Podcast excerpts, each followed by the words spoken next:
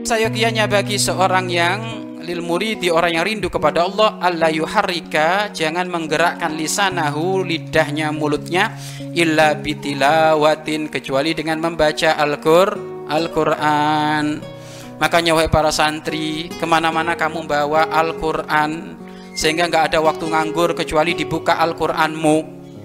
Eh? baca baca.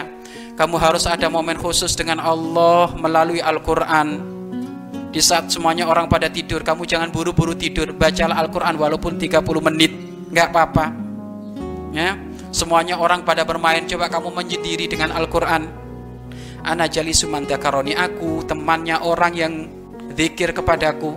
Kalau pengen engkau ditemani oleh Allah setiap saat, maka jangan lupa zikir terus kepada Allah. Ya.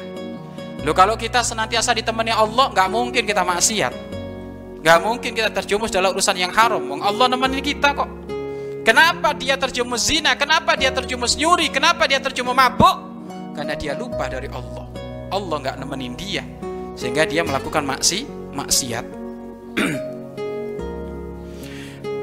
Bikin saksi yang banyak di mana saja kamu duduk senantiasa dengan Al-Quran. Karena di saat kamu duduk di lantai ini dengan Al-Quran, maka lantai ini nanti akan menjadi saksi kemuliaan bagimu.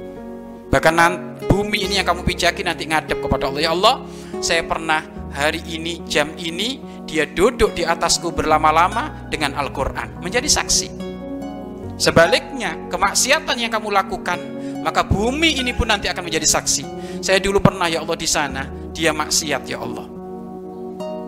Di kamarnya dia maksiat, di kamar mandinya dia maksiat. Laporan semuanya kepada Allah Subhanahu wa taala. Maka ayo bikin saksi yang banyak. Rumahmu jadikan saksi kemuliaan. Sesaat sholat ada di situ, sesaat ada di ruang tengah, sesaat ada di di ruang tamu, sesaat baca Al-Quran di situ, saat baca Al-Quran di teras rumah. Terus itu kelilingin baca Al-Quran. Eh? Adem kalau rumah kayak gitu itu. Eh?